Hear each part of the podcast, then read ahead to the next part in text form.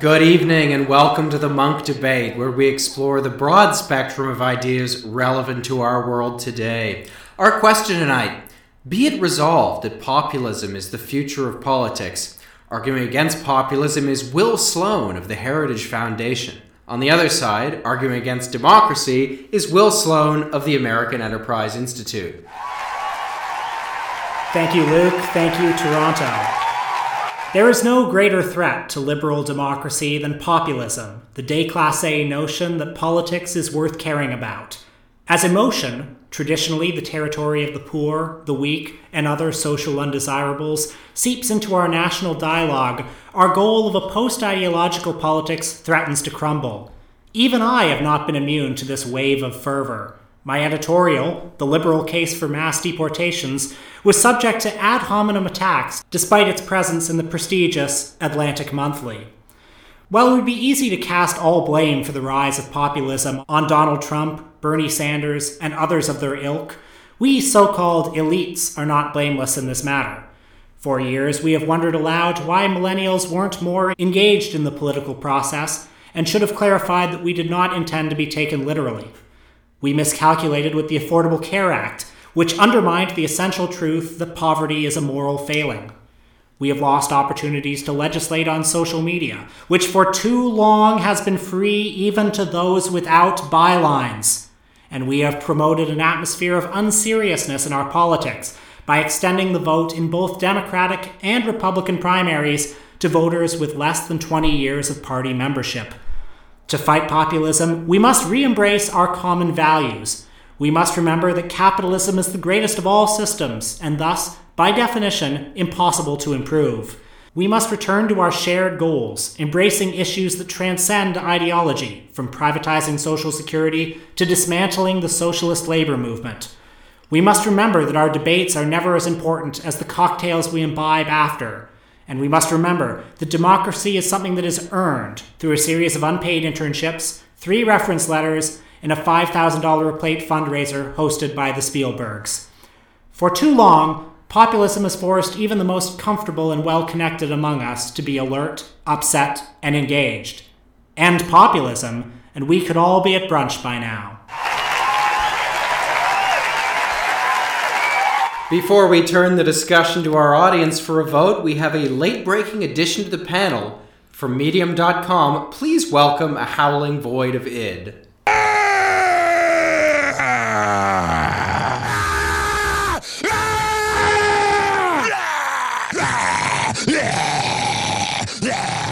Thank you. I'm I'm John Kerry and I'm reporting for duty. Welcome back to Michael and Us. Uh, Luke Savage and Will Sloan here, uh, reporting for duty. Uh, woo, woo, uh, coming to you from the Kerry Edwards Studios here in the beating heart of downtown Toronto. Where all the stars and starlets are out for the uh, I don't know something annual Toronto International Film Festival. Well, are you excited to catch a glimpse of all your favorites from uh, I don't know Dennis Quaid to De- yeah Dennis Quaid. Uh, I'm, I'm just gonna look up some like antiquated movie stars. Oh yeah, sure. Um, uh, Andrew McCarthy, Matt Dillon, Rob Lowe. A, a, couple years ago during TIFF, I was walking, uh, I guess, down Bloor, and across from the ROM. Uh, I can't remember which hotel that is, but I guess you know it gets a lot of mileage during TIFF, and there was you know like a red carpet, and there were all these people standing there, and um, you know had that just that aura of like Hollywood glamour to it, and I was like, "Gosh, who are they? Who are they waiting for? Like, what? What is this?" And it turned out they're waiting for Dennis Quaid. so all these people who were just like waiting for hours because they might catch a glimpse of uh, of Dennis Quaid. Well, every TIFF there are always big lineups, big crowds outside the hotels, and for the most part, there are people who stay there all day, not knowing which star they're gonna see. You might catch like a third tier writer from a sitcom you watched on Netflix or something. I mean, I don't know about you. I'm when I'm on Twitter, I follow a lot of uh, uh, film Twitter types. Mm-hmm. Uh, so today has been a lot of uh, pictures of people's press badges and pictures of people's like Starbucks muffin with "It begins," you know, as they as they prepare to go into the trenches for for the hard work of of watching watching the movies, you know. Watching the movies and then having uh, extremely formulaic conversations with the people who make and star in them. well, like it is hard work though because it's a film festival, which means there are a lot of premieres, which means the received wisdom oftentimes hasn't quite been articulated around the movie yet. So that's a lot of contested ground, isn't there? That's a that's difficult for critics. So oftentimes you'll see the reviews coming out of the festival that'll be like, you know, lots to unpack here. Definitely requires a second viewing. Certainly a major achievement from even if I'm not certain it works. a lot of lot of people hedging their bets so that they can see where the wind's blowing before committing later. Well, because every year at TIFF, there's always one or two movies that ends up like having a gigantic backlash to it Well, a few la- weeks later. last year wasn't the big Louis one. well, Wasn't Louis that a CK, TIFF? yeah. yeah, which then never got released, right? That was very warmly received at TIFF, and then once he got Me Too, it didn't mm. get released, but lots of publications published their reviews anyway, just because I guess they figured it was newsworthy. Right. Because people were curious, and of course they were all one star reviews by that point when it Mm-hmm. was like, you know, even without the scandal, this wouldn't have been Mm-hmm. a good movie. Anyways, I guess unironically, we probably are both, you know, looking forward to TIFF, and we'll we'll probably uh, see a few movies, and who knows, maybe one of them will be uh, will be great. Yeah, I, I love TIFF. You know, Uh-huh. we, we kid because we love. TIFF so like dominates this city that it's more interesting to complain about it. Yeah, for people that don't live in Toronto, like TIFF is a year-round institution here. Yeah. like when you go to the the Lightbox, which is kind of one of the big theaters downtown, it, you know, you often would just say like colloquially. Oh, I went to see Tarkovsky's Stalker at TIFF or something. What you mean is the Lightbox. And it's not like it's actually part of the festival, but you just say that. The film festival accounts for something like 50% of international coverage of Toronto every year. Wow. So it's kind of hard to overstate, you know, the extent to which it dominates. So, so what you're saying is Rob Ford actually was good for the economy after all. Yeah, well, because he went to Hollywood that one time and he told people about the TIFF. We got we got that hilarious SNL sketch. By the way, in case you were wondering, the other 50% of international coverage is the Michael and Us podcast. Mm-hmm. So we actually started recording a little early tonight. You know, we've done a lot of uh, these kind of like red eye episodes, kind of late night. But um, tonight, uh, you know, Will's got a big night ahead of him, so he actually came over a little bit early. You know, Will's doing something which even my uh, my small level of left wing micro celebrity, Will, is obviously surpassed. What what are you up to later tonight, Will? Well, you alluded to the fact that there are many stars in Toronto right now, and one of them is showing a movie tonight at the Ryerson Theater. His name, uh, let me just check my notes and see if I get the spelling right. Uh, Michael Moore, hi- his name is. Now, I'm not seeing the movie. I, I couldn't get a ticket to the movie. But something even better. I'm going to the after party, folks. I'm Yeah. going to Michael Moore's That's right, party. folks. I i in case there was any doubt, you're listening to the trendiest podcast in town, where the hosts, uh, the hosts get to rub shoulders with the likes of Michael Moore. Maybe maybe Dennis Quaid will be there. But this is seriously, I think, the moment that the podcast has been building up towards. A friend of the podcast had a plus one to the Fahrenheit 11.9 after party. And I said, hey, could I maybe get in on this? We'll see. Uh, I think Michael will be busy tonight. I don't know if I'll really get a chance to talk to I him. I love that you're not even seeing the movie. Like well, if I could see it, I would. Uh, we, we will see it, folks, and there yeah. will be an episode on it. You know, this was, I believe it was the Ryerson Theater where some months ago you actually saw Al Gore as well. Oh man. okay, so we've mentioned Michael Moore, we've mentioned Al Gore. There's only one person left in the Michael and Us cosmos. yeah, the, the, we've, we've done the Father and the Son. but who is the Holy Spirit? yeah. We're talking, of course, of, um, you know, friend of the show, the best president the United States of America never had, a troop, patriot, a man who went on a very long journey upriver. Uh, that man, of course, being two-term U.S. President John Kerry. You're coming out pro John Kerry now. Um, to me, he looks French. we watched Going Upriver, The Long War of John Kerry, a quickly made 2004 documentary. That, that actually uh, was the official selection at TIFF in 2004, by the way. Very topical.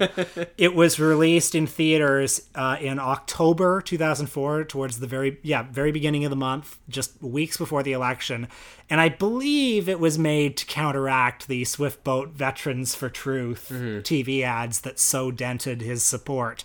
And it's directed by George Butler, who you may know as the director of the seminal Arnold Schwarzenegger documentary Pumping Iron, where he was coming all day and night. So before we get to the movie, which uh, you know, no surprise, uh, this movie, uh, you know, was one of these things that we had to we, we we actually could not find it on like even with the vast powers of the internet, the sum of human knowledge at our fingertips. This had to be acquired in a, like a shitty DVD version that I had to order, which I believe was secondhand. Yeah, that's it- two more dollars in Jeff Bezos's pocket. but it did come with some really great special features that we wouldn't have got had we streamed it. For example, interactive menus, a theatrical trailer, uh, Dolby 5.1 uh, Nice. sound. Um, Chapter selection, so you can go straight to your favorite scene. But before we talk about the movie, there's another Toronto institution that's been in the news, and that's, of course, the Munk debates. Jordan Peterson and Stephen Fry debating Michelle Goldberg and someone else about political correctness or whatever. Uh, the Munk debates, you know, really read the room, and they thought, well, you know, you think we've hit rock bottom, but we're, we're willing to plunge further depths that you can possibly conceive. So what did they do? They announced a debate about populism featuring uh, i suppose two friends of the show you know i suppose one of them is more emblematic of my politics and another more emblematic of will's uh, that would be david frum and steve bannon uh, will i guess you you caught wind of this yesterday yeah, the people behind the Munk debates have, I guess, figured out that their audience is like people who read Margaret Wente's Globe and Mail columns. Yeah. You know, affluent, middle aged, and older people who sort of consider themselves liberal. a little bit yeah well have you been to a Munk debate No, never. I'm embarrassed to say that I've been to several, although I will Mm-hmm. also say that I've never paid for one. It's always somebody was like, "Oh yeah, my work had a free ticket," or you want to see like I don't know Paul Krugman debate someone about the deficit or whatever. I remember reading as a book the debate between Tony Blair and Christopher Hitchens about whether Christianity is good for the world. Well, actually, friend of the show, uh, our former colleague from the varsity, Alex Ross, went to that debate right, Oh, and- wow. and, wrote about Yeah. it. Um,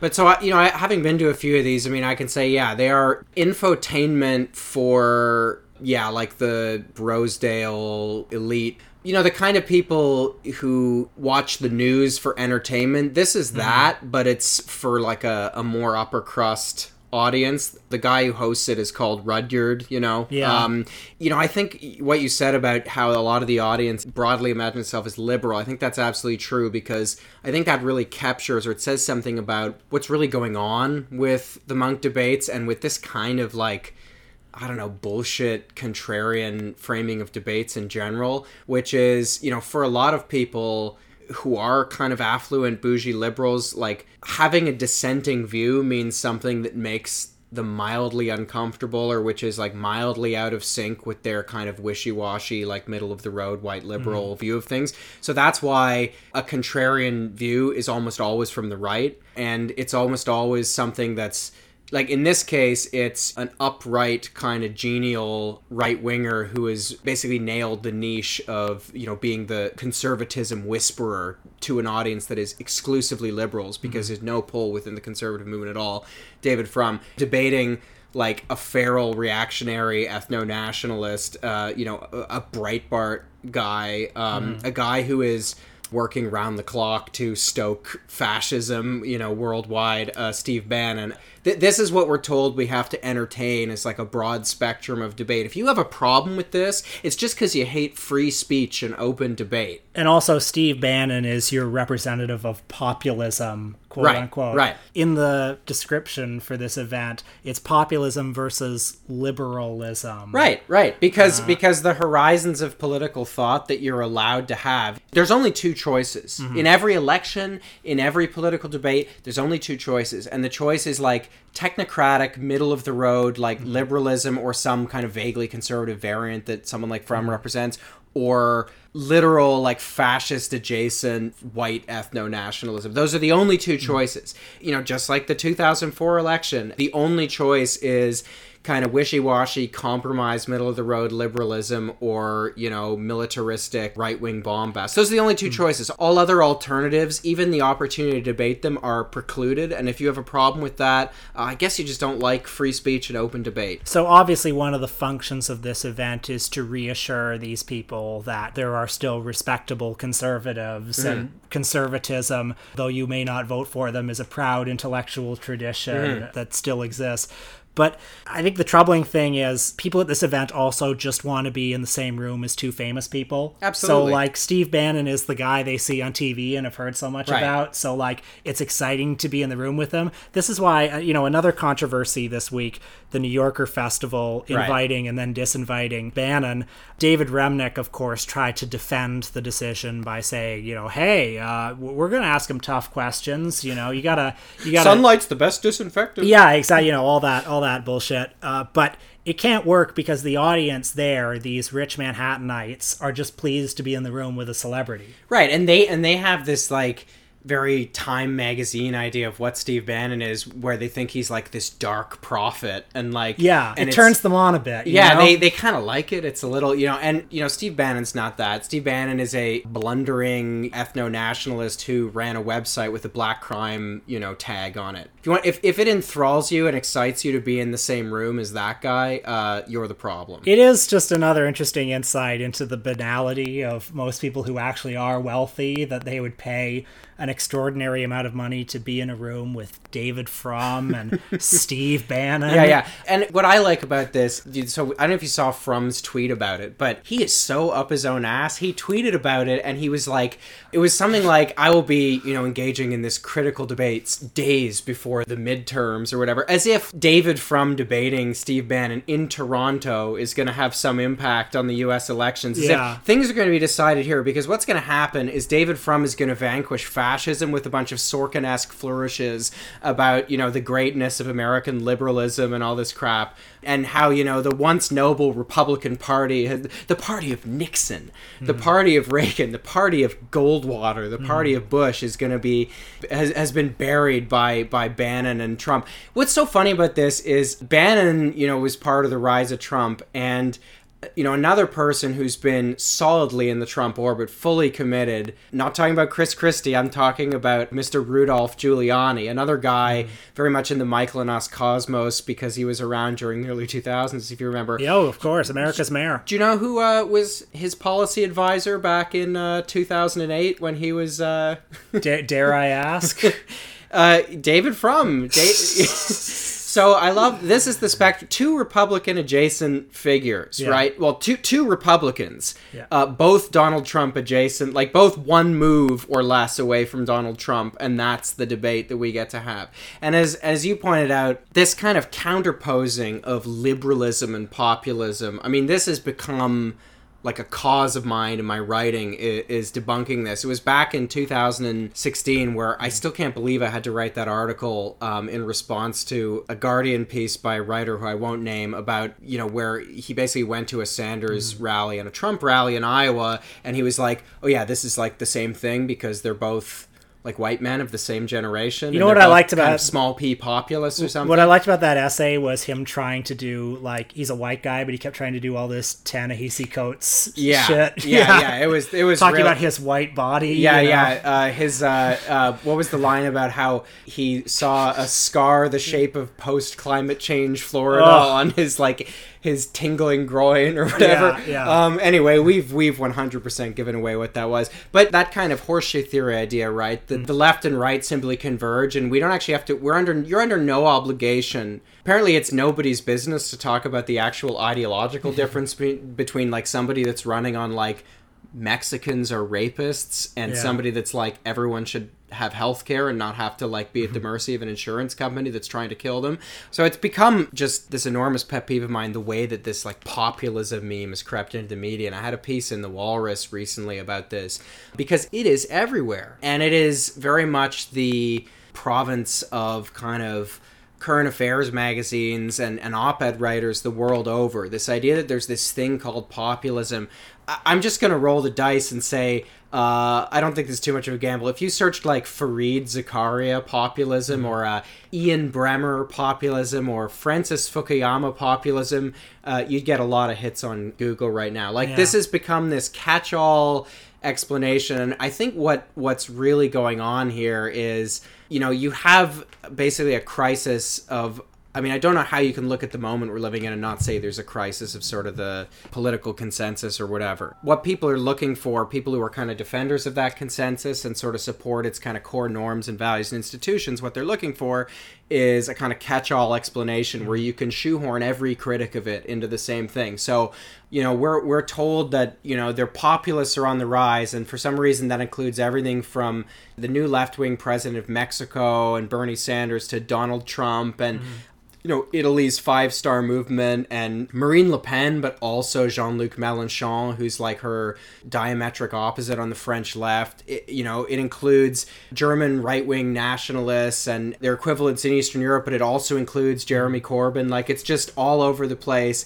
It's this catch all explanation. The Munk debates has given us kind of in miniature, like the perfect summation of just how narrow the horizons debate that this allows for or kind of envisions. They also do regard populism as like fundamentally déclassé. Oh, you they know? don't it's like it's it. like it's unpleasant to be emotionally invested Mm. in politics. You know, it it's something you associate with yeah, poor people and like us us mature people who know how things work are kind of above that.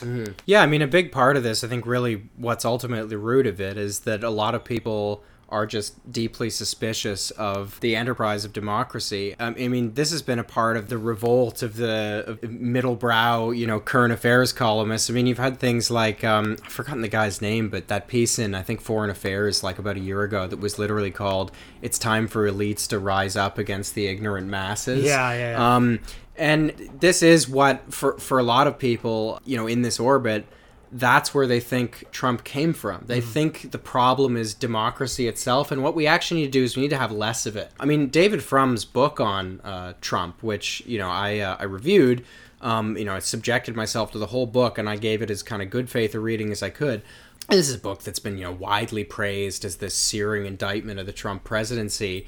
And you read it, and I'm not convinced most of the people that are praising it have actually read it, or they certainly haven't read it carefully. They they kind of skimmed it, and it makes kind of the right noises, and so they're like, oh yes, this is this is good. But morally equivalent in this book, according to David Frum, are Black Lives Matter and Occupy Wall Street and the Trump movement. He says that all these movements have many important similarities, uh, including their, their rising tolerance for violence. That's one of the things he says.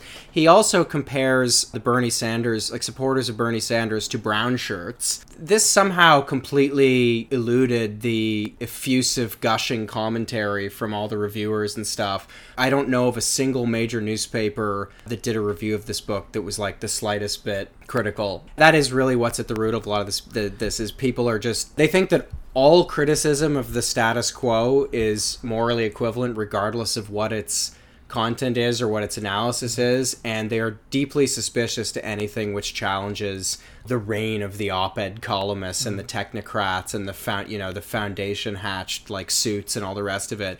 Uh, that's why we get debates that counterpose liberalism and quote unquote populism, meaning in this case fascism, as if those are the only two options. If it makes you feel any better, Steve Bannon will do fine at the debate. you know, he's a street fighter, but he also knows how to play the game. You know, he'll quote all the right Greek philosophers, uh, and the uh, Rosedale audience will leave, and they'll say, "You know, I don't agree with his politics, but you have to admit he's quite smart." Yeah, you I mean, he God, he quoted that one line from Sun Tzu that he, or like Machiavelli that he that he Yeah. memorized beforehand. Oh, So- and in fact, he will approvingly cite JFK. Yeah, at- that's at right. one point, Yeah, You know, yeah. he will say, "You know what Kennedy understood was," and then they'll say, "Woo!" And in fact, he will even say something nice about Bernie Sanders. he will especially say something nice about Bernie Sanders, and that will confuse people. it's just it's just like just throwing so much at the Yeah. at, at the like uh, rubes in the audience that They'll they're say just he's they, a surprisingly nuanced thinker. they just you know? get like ideological vertigo and they Yeah. think that it's because it's because oh actually we're confront we're in the presence of genius. Yeah, yeah. So anyway, look, uh, this is the longest we've talked before getting to the movie, uh, which may not take that long to talk about. But going upriver, the Long War of John Kerry.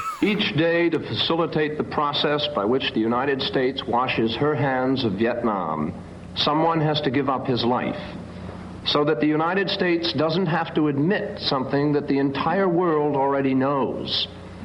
So that we can't say that we've made a mistake. Someone has to die so that President Nixon won't be, and these are his words, the first president to lose a war. This was from a time when politics was working, you know, as it should. We were in the, we were in the middle of a doomed but principled war in Iraq. yeah. As Ken Burns, like recent Ken Burns documentary put it, it was a war begun with the best of intentions. and you know as you like if you if you squint hard enough you can see america's ideals in the war we were we were spreading freedom but you know gosh darn it people at the helm just didn't have the right tactics uh, i mean they should have known that the sunnis weren't the shiites and we could have had a president who would have known that and things would have been okay and that's where john kerry was Right, they, for they, duty. they let all the murder get compromised by torture on top of it, and that just uh, that eroded the public's confidence in the war. so of all the bad documentaries we've watched on this podcast i think this might be the best one Yeah, I'd agree You know? with that. It, I mean, so I would say the the biggest complaint that we had about it as a piece of filmmaking, if you can call it that, is that it was boring. I mean, if you'd have condensed the movie into like a 15 minute sort of extended trailer, that would have done the trick. Mm-hmm. Um, you know, it is just a document of John Kerry went to the war in Vietnam and uh, realized it was bad and came back and alongside other veterans spoke out against it. The film came out like six weeks or something before the 2004 presidential election, in which Kerry did not, by the way, run on an anti-war program. But um, Look, he was very clear. Was Saddam Hussein a threat? Yes. Should they have gone to war? Yes. Should they have gone to war? No.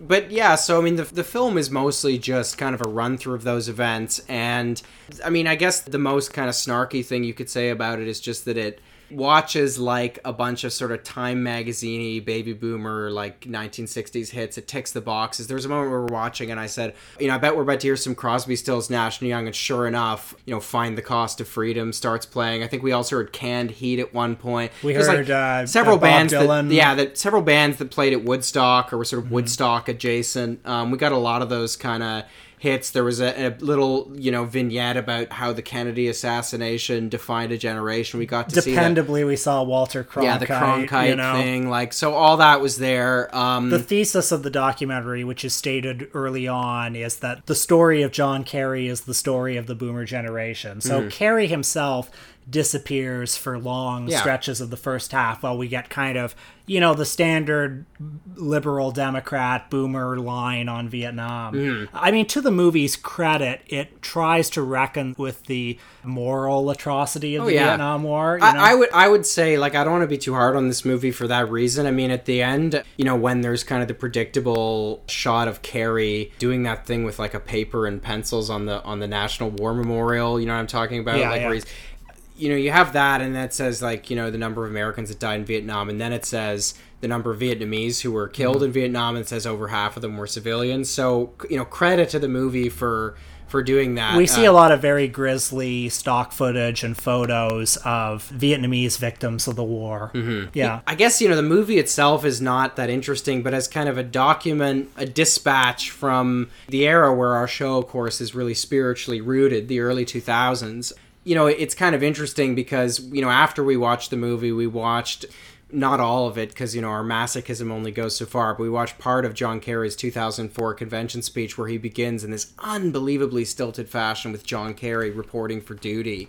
And you know the speech is just it is like a paint by the numbers of like Democrat voice cliches about you know I rebelled against my own party by by taking the principled stance. We had to get the deficit under control and like stuff we had to like get that. more law enforcement on the street. And, Yeah. you know, back in the 90s, remember what we did? We raised millions out of poverty. Right, right. It's like, you know, they said that we couldn't force, you know, thousands of black mothers to work at call centers for their food stamps, but damn it, we proved them wrong. Yeah, yeah. So he, he doesn't say it in quite those words. Uh, you know, watching that speech, I was reminded of when we watched the 2004 debate between Kerry and Bush. When you watch it over again, you know, Bush is telling a very compelling story. Right. Uh, it's it's a simple story, mm-hmm. but it's very powerful and it's very kind of moral. Mm-hmm. You know, like there are bad people in the world and we have to stop them. Mm-hmm. And then the Kerry response is to embrace exactly that narrative, but then to offer as an alternative just like a sort of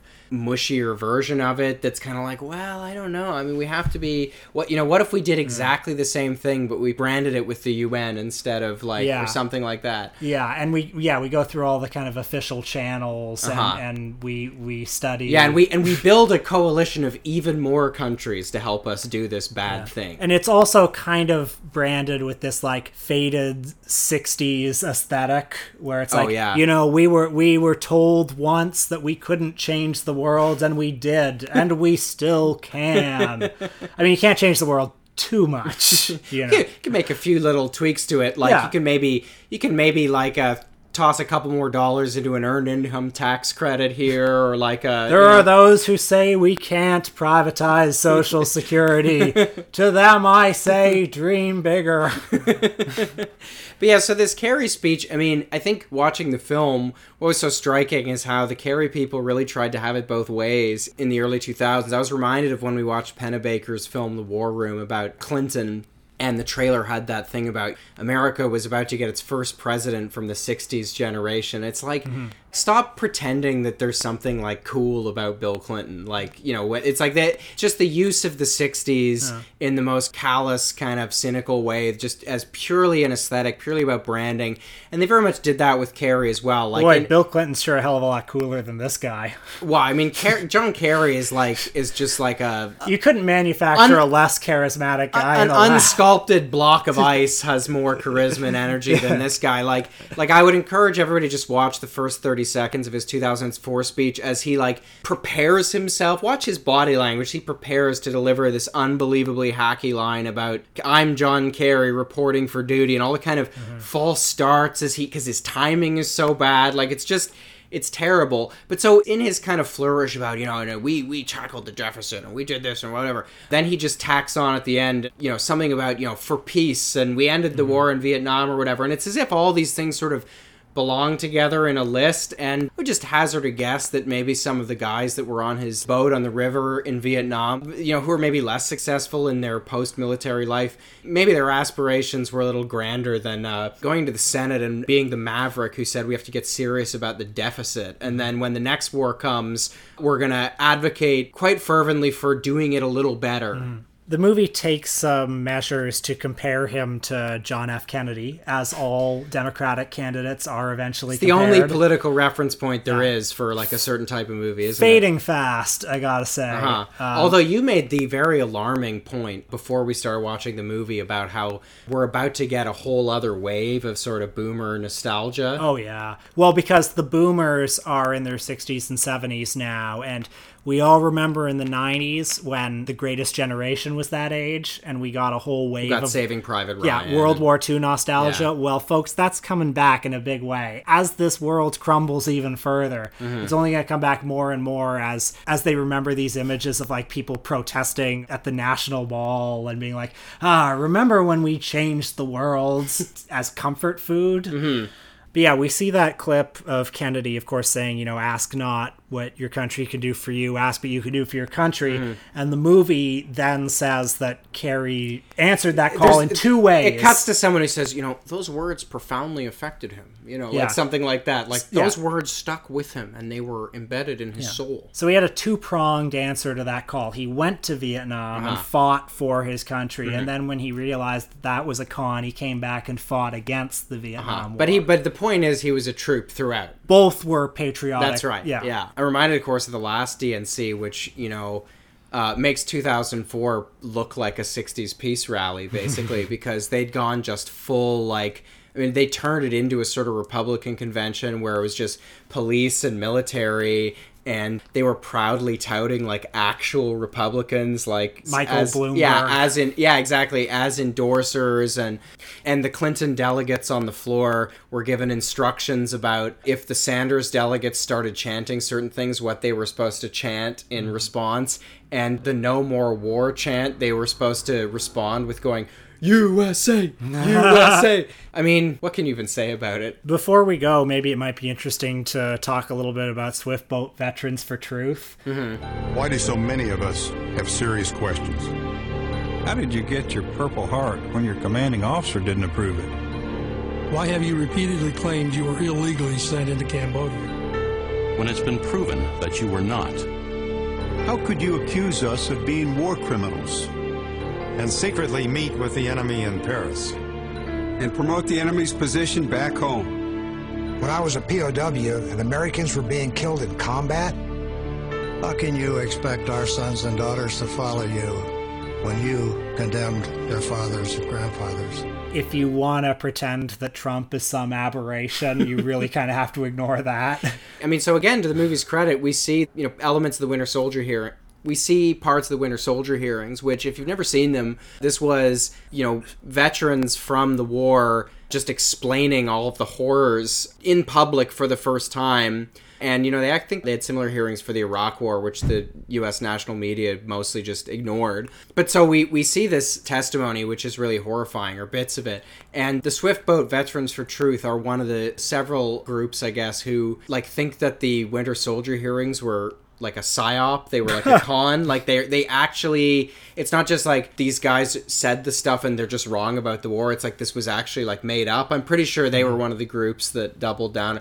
You know, if I'm wrong, you know, apologies to all the Swift Boat Veterans for Truth uh, people Yeah. that are listening to this. It's hard for me to think of something about uh, Swift Boat Veterans for Truth that hasn't been said, but it does feel in some way like, you know, just a landmark of that political era. Well, it's interesting how there's like a conspiracy movement develops either on kind of the like MSNBC Unite Blue liberal side or on the sort of Fox MAGA side of the spectrum, depending on like who has institutional power at a given moment. So during the Obama era, was all this racist stuff about the Kenyan usurper and you know like the birther movement and stuff, which obviously Trump was a big part of that.